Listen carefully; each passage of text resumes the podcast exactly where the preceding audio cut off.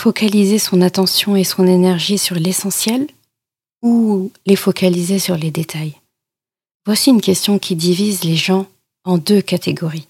Ceux qui sont heureux et ceux qui construisent leur malheur sur le long terme. Or, un adage dit que l'énergie jaillit là où notre attention se dirige.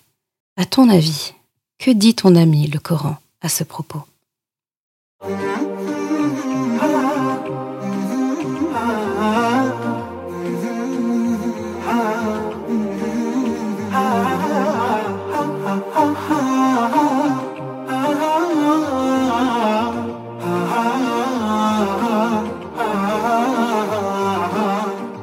Bienvenue sur Coran de ton cœur, le podcast qui t'aide à reconnecter ton cœur à ton Coran. Je suis Zeynep et je suis passionnée par les deux médecines indispensables à toute vie sur Terre, celle de l'âme et celle du corps. Je suis donc enseignante de Coran et interne en médecine générale. Voilà plus de dix ans maintenant que j'enseigne aux femmes à lire, à apprendre, à comprendre et surtout à vivre leur Coran au quotidien en reconnectant leur cœur au Coran. Car oui, j'ai la ferme conviction qu'un cœur connecté au Coran est capable de redistribuer à tous les organes du corps l'amour pour Allah, l'envie de lui plaire et d'agir dans le bien. C'est pourquoi à travers ce podcast, je compte redonner chaque semaine un nouveau souffle à divers pans de ta vie au regard de ton Coran.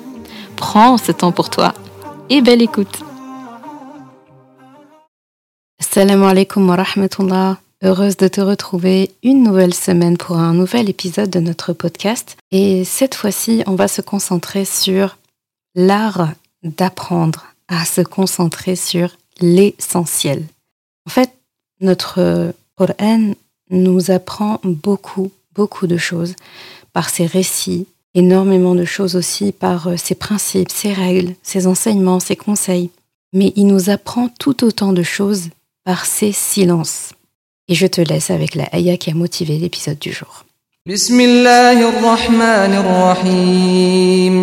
سيقولون ثلاثة رابعهم كلبهم ويقولون خمسة سادسهم كلبهم رجما بالغيب ويقولون سبعة وثامنهم كلبهم قل ربي أعلم بعدتهم ما يعلمهم إلا قليل فلا تمار فيهم إلا مراء ظاهرا ولا تستفت فيهم منهم أحدا Ils diront, ils étaient trois, et le quatrième était leur chien.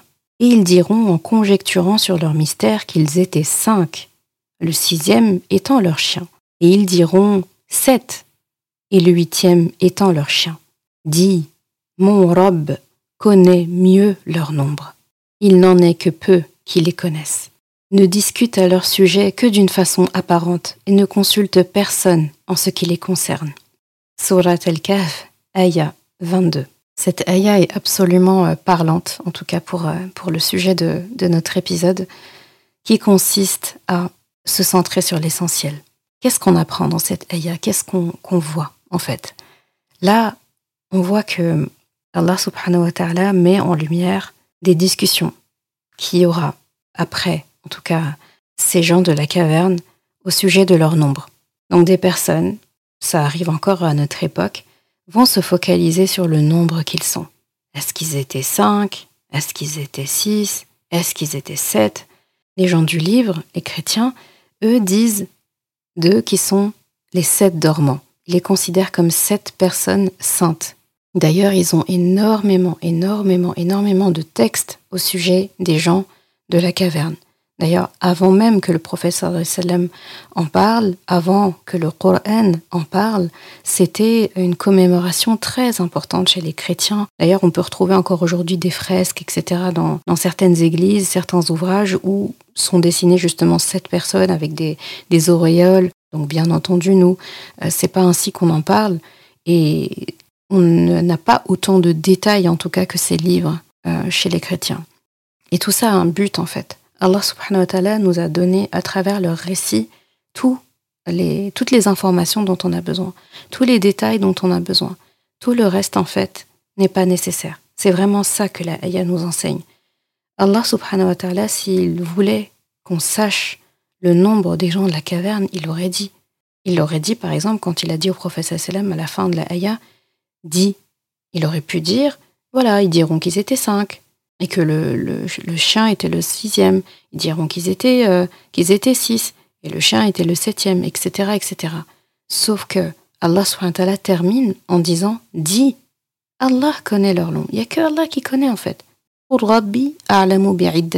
Donc Allah connaît leur nombre. Ça suffit largement en fait.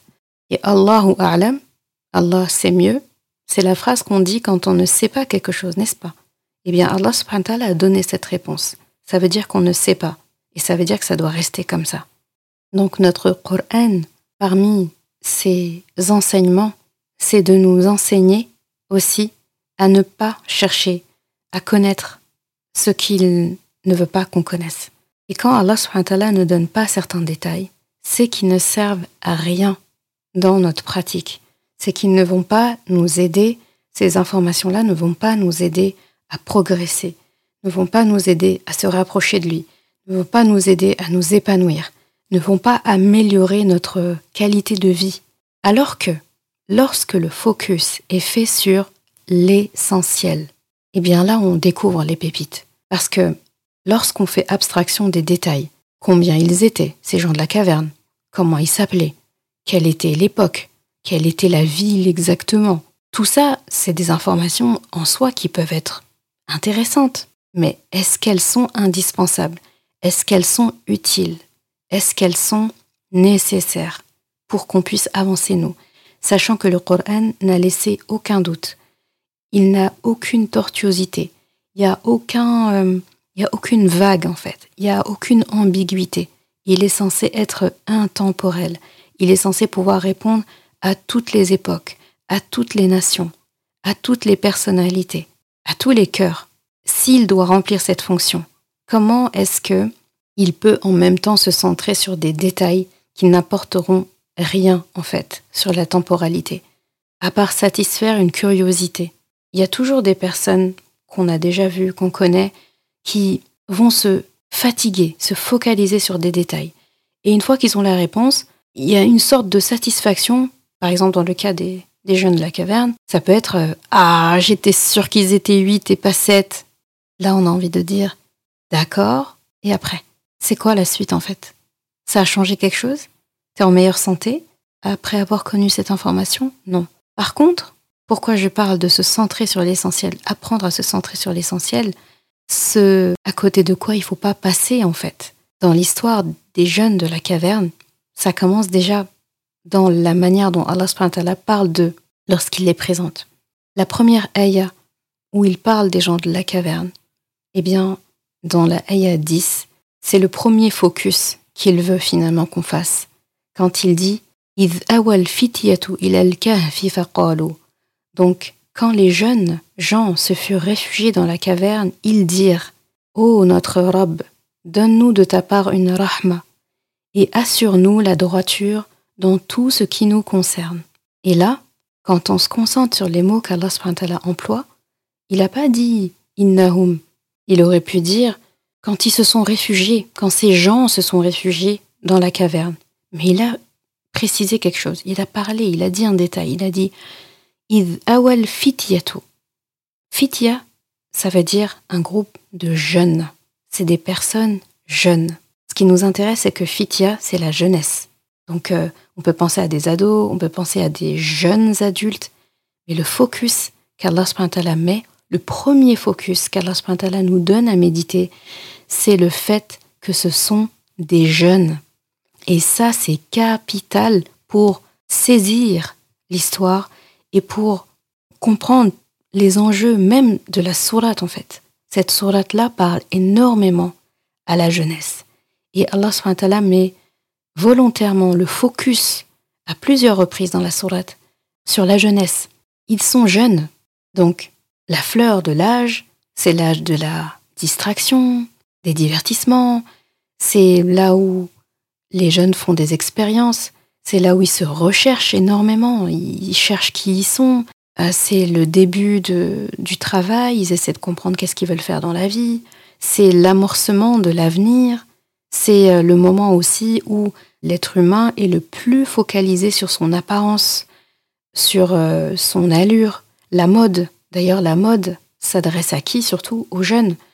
Les, industries, la, la fashion de manière générale, la mode tourne et fonctionne parce que la majeure partie de sa clientèle cible, ce sont les jeunes. Ils font beaucoup plus de chiffres et ils font beaucoup plus de tendances avec les jeunes qu'avec des bébés ou qu'avec des vieilles personnes. C'est les jeunes qui sont concentrés et c'est les jeunes qui suivent la mode et c'est les jeunes qui ont une attention particulière sur leur apparence physique.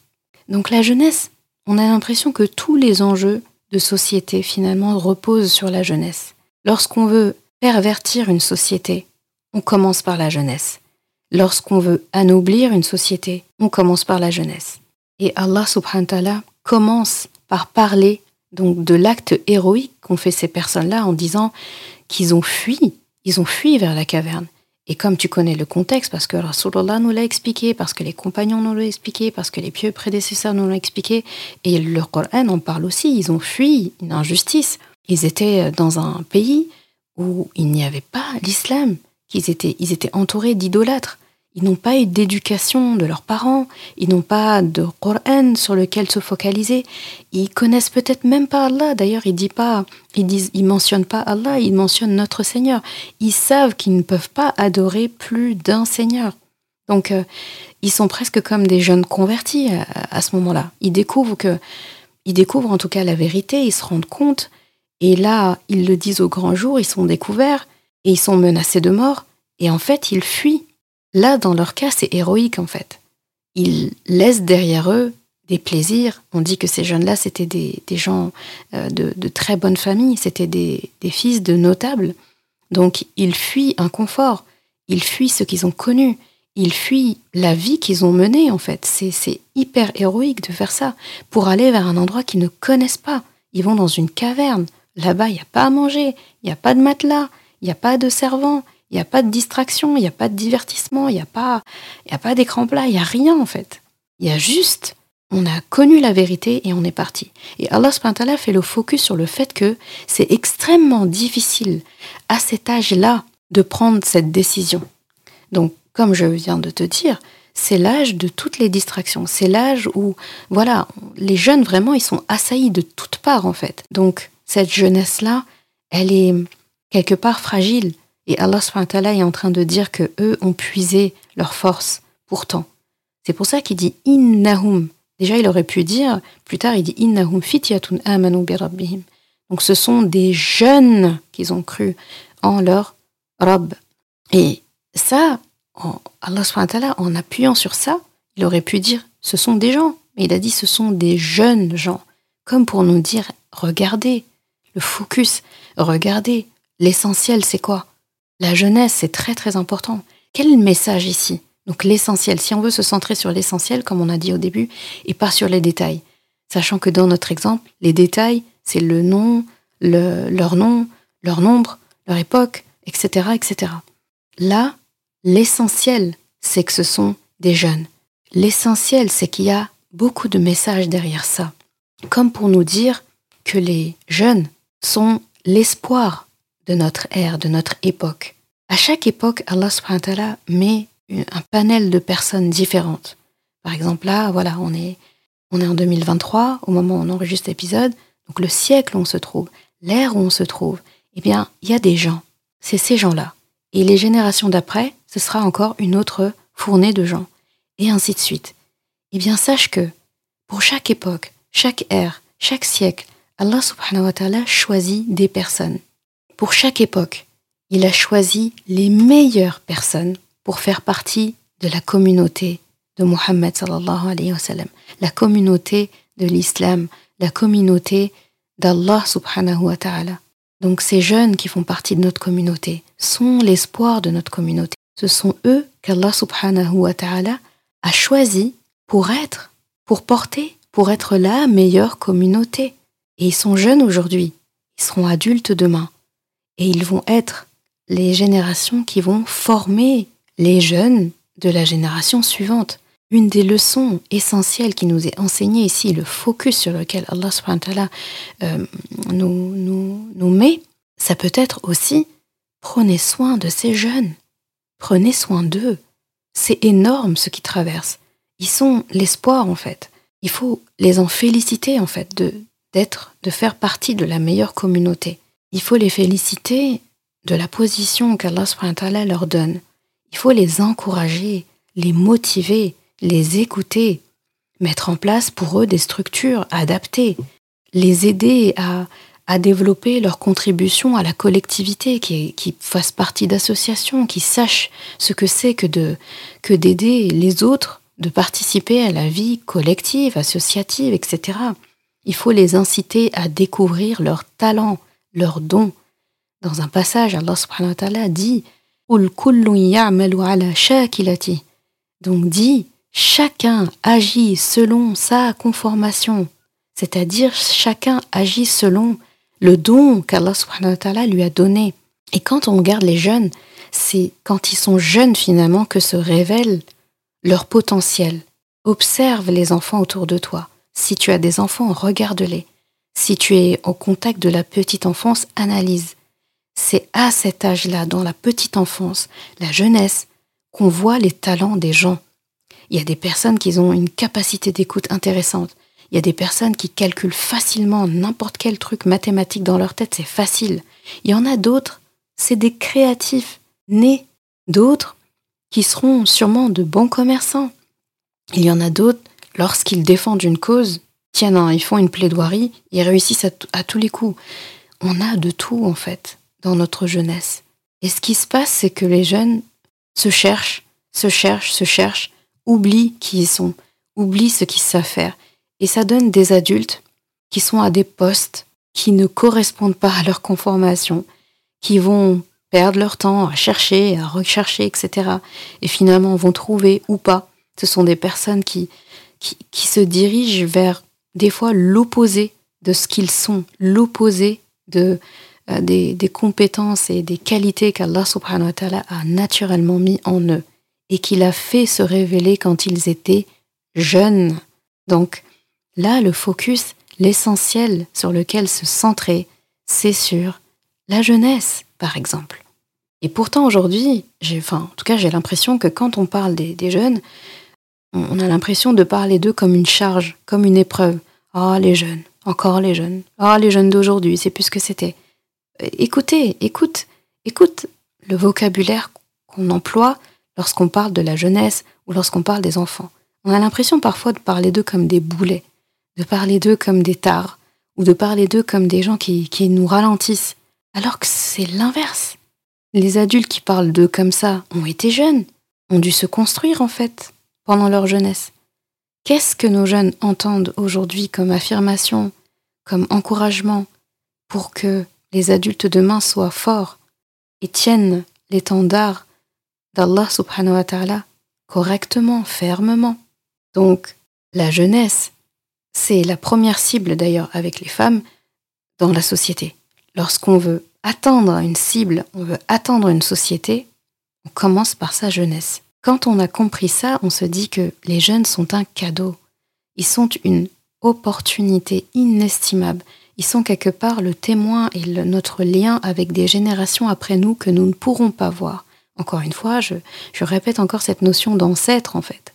Comment est-ce qu'on traite un futur ancêtre en fait? Comme un boulet, comme une tare, on l'abandonne à, à lui-même en fait? Un gros essentiel dans l'histoire des jeunes de la caverne, c'est leur jeunesse. Et de surcroît, c'est là qu'on peut encore plus apprécier leur détermination. Quand on comprend que c'est des jeunes qui ont fait ça, qui ont eu ce courage-là, eh bien on se dit, Masha'Allah, quelle détermination Leur courage à fuir la tromperie de ce monde, leur solidarité. Regardez, ils se sont pas quittés en fait. Ils étaient ensemble, ils ont tout vécu ensemble, ils ont dormi ensemble, ils ont fui ensemble, ils se sont concertés ensemble. Et leur confiance en Allah subhanahu wa ta'ala, c'est énorme en fait. Ils fuient, ils savent pas où ils vont, et ils disent, Ya Allah, donne-nous une rahma de ta part. Et Allah subhanahu wa ta'ala les a exaucés. Il les a dirigés vers la caverne, El-Kaf. Et il les a protégés, il a pris soin d'eux. Déjà, il les a endormis, donc il les a reposés. Et il s'est occupé de tout, de tout, de tout. On aura l'occasion aussi d'aborder ces détails-là. En tout cas, ceux qui sont mentionnés par notre Coran, bien entendu, on reste dans le thème. Euh, dans d'autres épisodes, Inch'Allah, de, des merveilles et des pépites de, de Surat Al-Kahf. Et d'ailleurs, dans leur histoire, qui est relatée, il y a aussi un passage où Allah vient appuyer encore une fois le fait que c'est important de se concentrer sur l'essentiel. Quand ces jeunes se réveillent, on en avait déjà parlé dans le premier épisode des trésors de Surat al-Kahf, quand on parlait de l'équilibre, eh bien ils se réveillent. Et quand ils se réveillent, Allah les observe.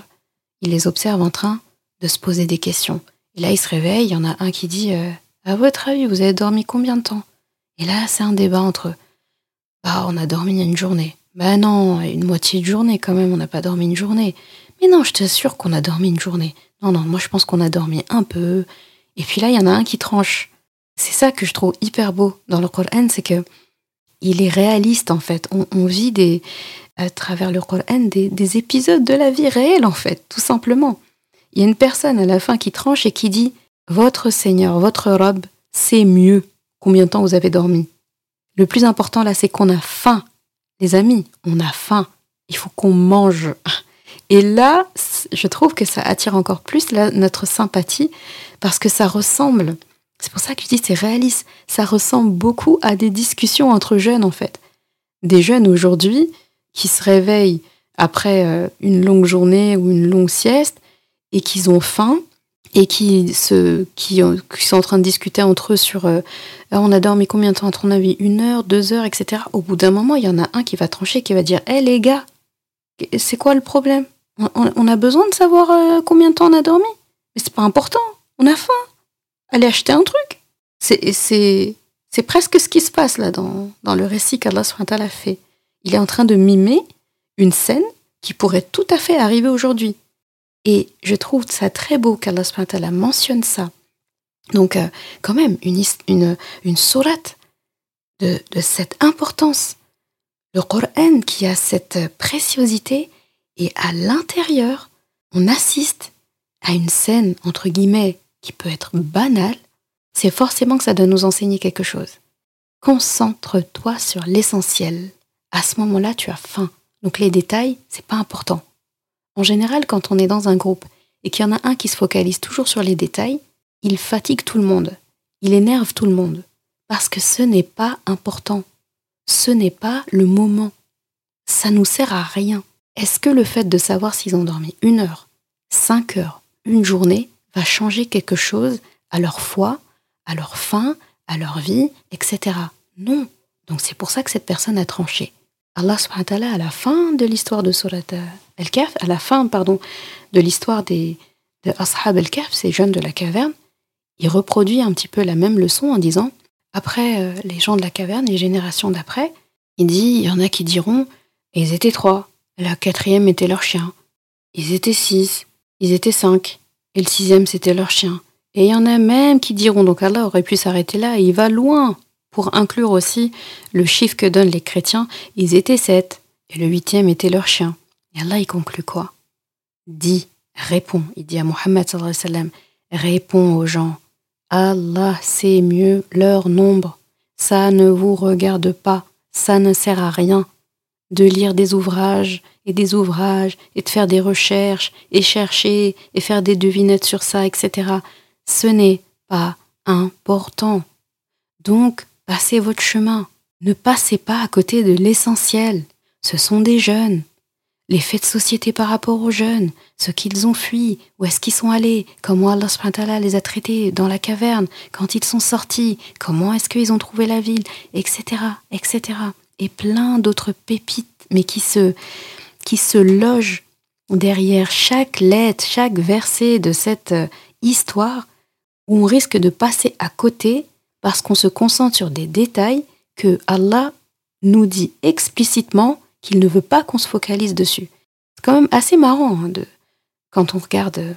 C'est même énervant, c'en est même vexant en fait, de voir des personnes se concentrer sur des détails, sur, les silences du Coran, au lieu de se concentrer sur les pépites du Coran.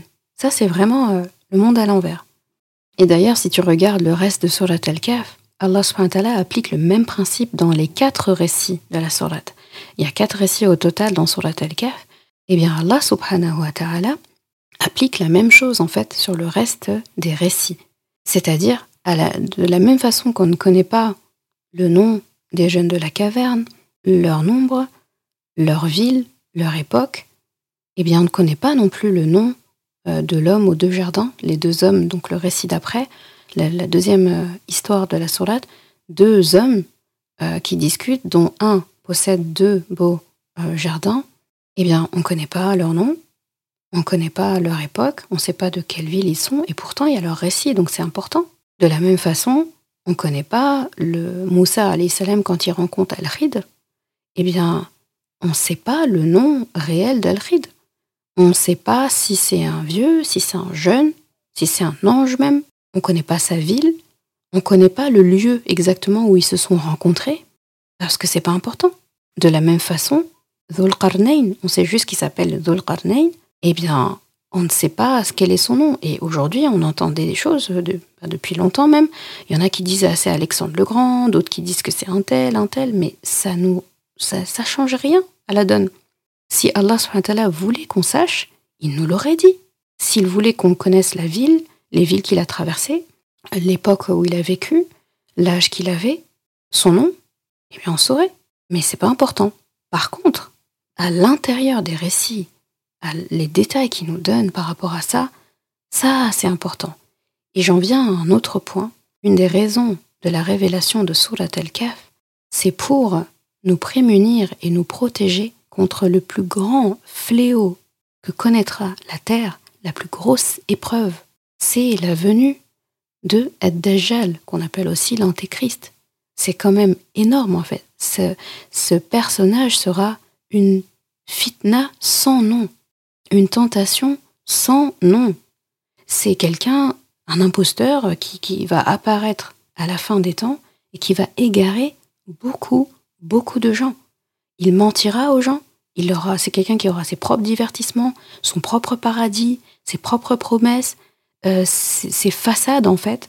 Et euh, il va prétendre être un prophète, puis il va prétendre même être le Seigneur directement. D'ailleurs, il y a beaucoup de hadiths qui parle de lui, donc euh, je t'invite vraiment à les, à les parcourir.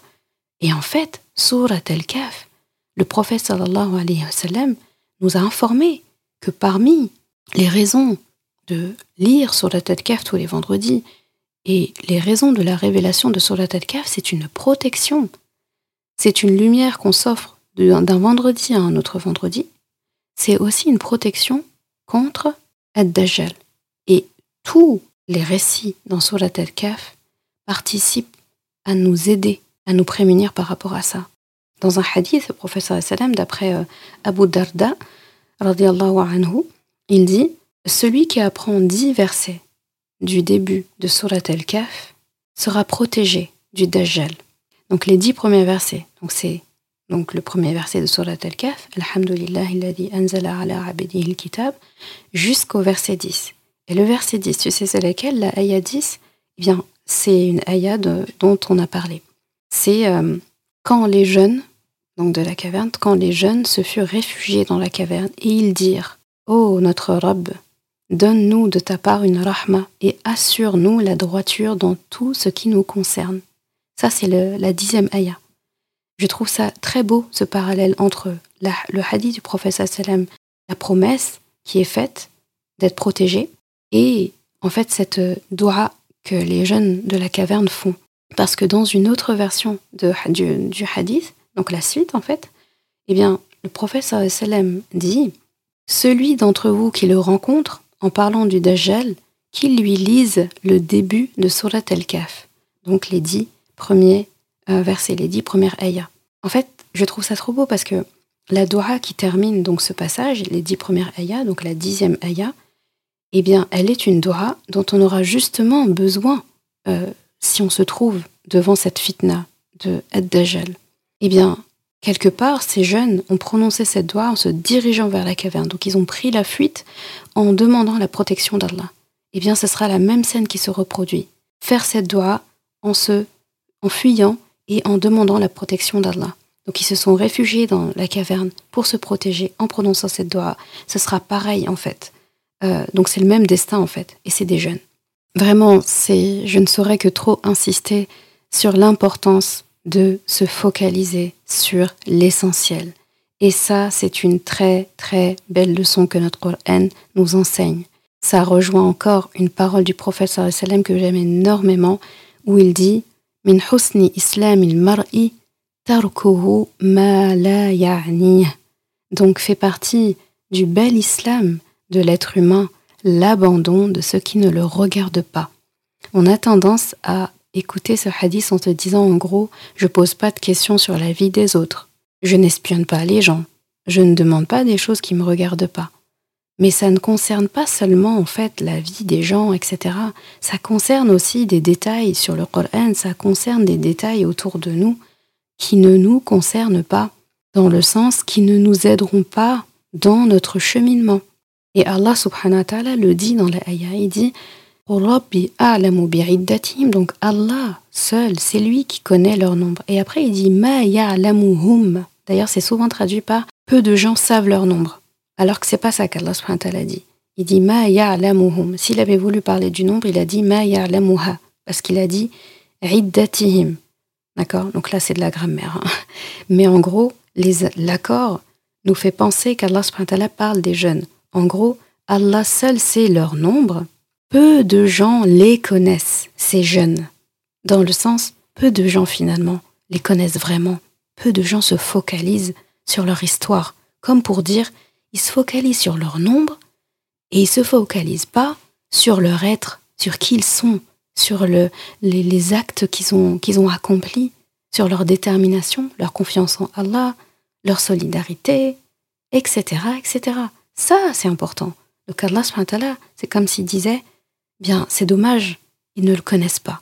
Ils ne les connaissent pas. C'est dommage, ils ne creusent pas, ils n'apprennent pas à les connaître. Alors que je leur ai présenté sur un plateau d'argent tout ce qu'ils ont besoin. En gros, si tu te rappelles du fait que Surat al-Kaf a un but précis de nous protéger contre une fitna précise, là tu peux te poser la question, est-ce que devant Ad-Dajjal va nous servir le nombre qu'étaient les gens de la caverne, ou la force qu'on peut puiser dans leur histoire pour l'appliquer et se prémunir nous aussi. Parce que l'éducation de nos jeunes, c'est ça en fait qui va protéger notre société. Et c'est ça en fait qui va faire des gens forts, unis et fermes devant n'importe quel fitna. Alors que savoir combien euh, sont ces jeunes nous servira à rien, à part nourrir une curiosité ponctuelle et éphémère. En fait, parfois je me dis, c'est comme quand, euh, c'est comme si on te racontait euh, une histoire grandiose et que toi tu t'intéresses à, des petits détails. Ah oui, et puis j'ai pas dit aussi, vous avez des personnes aussi qui vont se focaliser sur le chien, on en parle. C'est-à-dire, j'ai déjà entendu des personnes dire, eh, mais comment ça se fait qu'ils ont un chien déjà? Mais c'est haram d'avoir un chien. Franchement, le jour où j'ai entendu ça, j'ai tenu ma tête, je me suis dit, mais c'est pas possible. Allah subhanahu wa ta'ala le mentionne. Ça veut dire que il faut qu'il soit mentionné. Mais ça ne nous intéresse pas de savoir pourquoi il y a un chien ou il n'y a pas un chien. Il y en a qui vont trouver des tas d'explications. Oui, mais c'est une variété de chiens ou c'est pas très grave. D'ailleurs, regardez, c'était leur, leur servant, etc. C'est une métaphore, c'est pas vraiment un chien, patati patata. Et en fait, là aussi, encore une fois, ce sont des détails. C'est pas important. Allah subhanahu dit juste, il parle du chien en disant que lui aussi s'était endormi et il avait les pattes complètement étalées devant la porte et il semblait être réveillé alors qu'il dormait. Et après, il rementionne le chien pour parler du fait que justement les gens vont débattre. Ils sont cinq, le sixième est leur chien, ils sont sept, le huitième est leur chien. Et, et nous, on va rentrer dans ce, dans ce panneau et dire et se commencer à débattre sur le chien. Il s'appelle comment? J'ai déjà entendu ça. Comment il s'appelle? Des personnes qui cherchaient dans les textes, dans les trucs, dans les ouvrages chrétiens, comment s'appelle le chien? De quelle race il était, l'âge qu'il avait? Et ça sert à quoi? Ça sert absolument à rien. Donc ça, c'était une, une anecdote autre justement sur euh, les questionnements que les gens enfoncent malheureusement sur euh, les jeunes de la caverne. En fait, c'est comme si, euh, allez, t'as ton professeur de sciences qui te raconte dans sa jeunesse l'opportunité qu'il a eue de participer à un stage auprès d'un grand professeur de renommée internationale sur, le, sur un thème de la science, sur une matière. Et il te raconte ce que ce grand professeur lui a transmis, ce qu'il a puisé, etc., etc. Et toi, dans le plus grand des cas, tu regardes ton enseignant te raconter ces, ces moments euh, de qualité avec un grand professeur. Toi, tu lèves la main et tu demandes à l'enseignant, il était habillé comment le professeur? À ce moment-là, tu as juste envie de tout abandonner en fait, mais te dire, c'est bon, ça sert plus à rien que j'enseigne en fait. Ce jeune n'a rien compris. Voilà, voilà ce que ça donne quand on se concentre sur des détails, au lieu de se concentrer sur l'essentiel. Et ça, cette erreur-là, on la fait tout le temps. Je vais donner un exemple aussi qui est parlant. On le fait beaucoup sur les réseaux sociaux, mais tout le temps.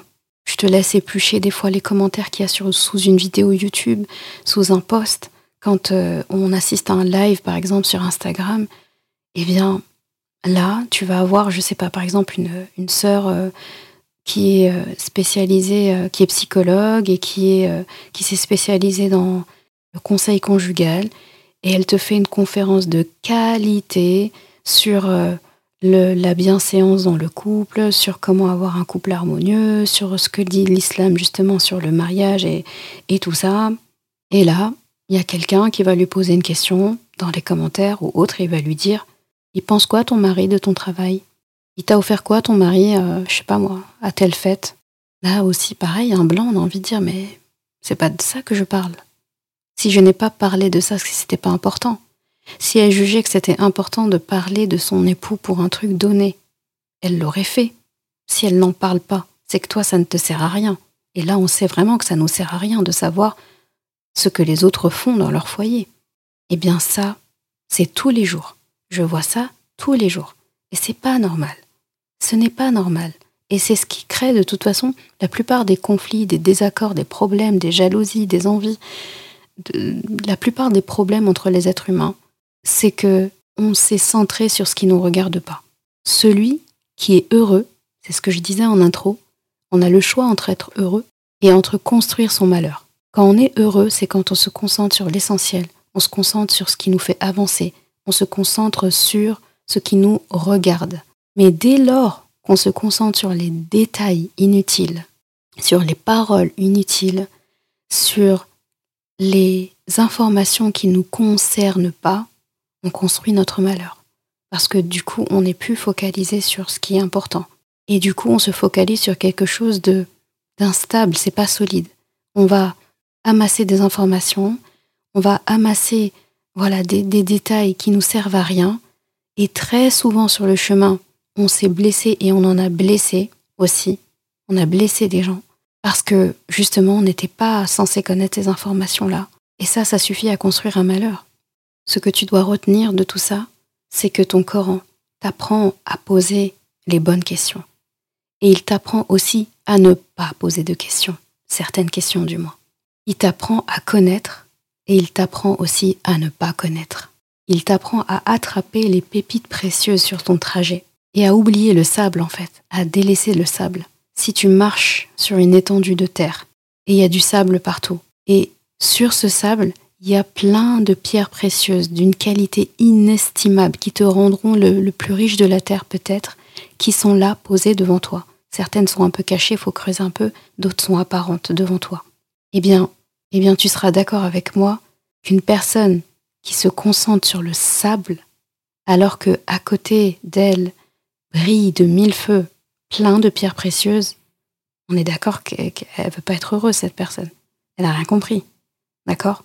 Mais elle préfère saisir le sable et jouer avec le sable, sachant que le sable, en plus, c'est une bonne métaphore, parce que le sable, c'est pas ferme, ça fuit, il y en a partout, ça nous sert à rien, ça nous gêne, euh, on en a dans les chaussures, etc., etc. Alors que la pierre, elle est ferme, elle est belle, elle a de la valeur, on peut la ranger quelque part, elle fuit pas de partout, elle nous enquiquine pas. Donc ton Coran, dans sa structure, dans ses partages, dans les, dans les, discussions qu'il partage avec toi, dans sa locution, dans son éloquence, il t'enseigne à rester focus sur l'essentiel. Parce que justement, la technique du Dajjal sera de te distraire. Et un jour, les seules personnes qui seront, qui auront le cœur éveillé, qui ne sembleront pas dormir, eh bien, ce seront les gens qui seront restés accrochés fermement à l'essentiel, le Coran. L'essentiel dans ta vie se trouve dans le Coran. Donc prends ce Coran qu'on te donne et ne te fatigue pas sur les détails que le Coran ne te donne pas. C'est un cadeau que Allah subhanahu wa ta'ala te fait. Et est-ce que si quelqu'un aujourd'hui t'offrait un cadeau, c'est le cadeau de tes rêves, c'est quelque chose que tu as toujours voulu, c'est quelque chose qui a une grande valeur pour toi, eh bien, est-ce que ça te passerait par la tête de te focaliser sur autre chose, de regarder la personne et lui dire tu l'as acheté à combien? T'as eu des réductions ou pas? C'est à moins 50% ou pas? Tu l'as acheté à quel magasin? Tu l'as acheté à quelle heure et quel jour exactement? C'était qui la caissière ce jour-là? Non, parce que c'en est presque vexant en fait pour la personne qui donne le cadeau. Ce n'est pas important. Le plus important dans l'histoire, c'est que cette personne a pensé à toi en t'offrant un cadeau. Elle a pensé à toi en ton absence. Elle a planifié ça. Elle s'est déplacée pour acheter. Elle a imaginé. C'est-à-dire, sur son temps libre, elle, a consacré ce temps à ce cadeau pour toi. Et toi, quand tu le vois reçu, quand tu reçois le cadeau, tu as que la, la partie finale en fait. Toute la préparation. C'est ça qui fait plaisir encore plus dans un cadeau que le cadeau lui-même. Et après, en plus, il y a le cadeau. Eh bien, Allah subhanahu wa ta'ala, c'est ce qu'il a fait. Il a pensé à toi. Avant même ta venue dans ce monde, il t'avait déjà préparé ce cadeau. Donc focalise-toi sur tout ce qu'Allah subhanahu wa ta'ala a préparé avant ta venue pour que tu puisses accomplir ta mission correctement. Ce Coran, ce cadeau, imagine-le comme ce temps qu'Allah subhanahu wa ta'ala t'a consacré, ces récits qu'il t'a préparés. Tout ça, tout ce qui est dans le Coran t'a précédé en fait. Tout ce que le Coran dit, c'est à la fois ton passé, à la fois ton présent, à la fois ton futur. Donc c'est un cadeau sur mesure. Donc te focaliser sur ce qu'Allah n'y a pas mis. Donc Allah te donne des pépites et toi tu dis, ils sont combien? Ils font quoi? Ils ont quel âge? Ils s'appellent comment? Mais là, il y a de quoi se taper la tête contre le mur en fait. Cette personne, elle comprend pas. Pourtant, c'est le paradis, sa destination. Est-ce qu'elle aura besoin de ça? Apprenons, vraiment, s'il te plaît, s'il nous plaît, s'il vous plaît, à nous centrer sur l'essentiel, ce qui va nous sauver, ce qui va nous ramener, pas seulement nous protéger de Dajjal, mais aussi nous permettre d'atterrir et d'arriver à bon port, à destination, le paradis, notre maison. Et Surat el-Kaf, dans ses trésors, t'enseigne comment, comment vivre dans ce monde, comment bien vivre dans ce monde, comment te protéger dans ce monde, comment atteindre l'équilibre dans ce monde, comment te protéger des fitnas de ce monde et de la fin de ce monde, et comment rentrer au paradis, Inch'Allah. Merci d'avoir écouté cet épisode. Et comme toujours, si ce podcast t'a apporté du bien, alors une chose à faire, t'abonner pour ne rien rater. Et si il te semble pouvoir être utile à d'autres personnes, sens-toi libre de le partager et même de laisser un commentaire et la note de ton choix sur ta plateforme d'écoute préférée. Ce sera une belle manière de me faire savoir que ce podcast doit continuer et être écouté par le plus grand nombre. Je confie à Allah subhanahu wa ta'ala le soin de préserver ta foi, ton honneur et ton cœur. Je te laisse à présent passer un bon moment avec ton Coran et je te dis à vendredi prochain pour un nouvel épisode. Assalamu alaikum wa rahmatullah.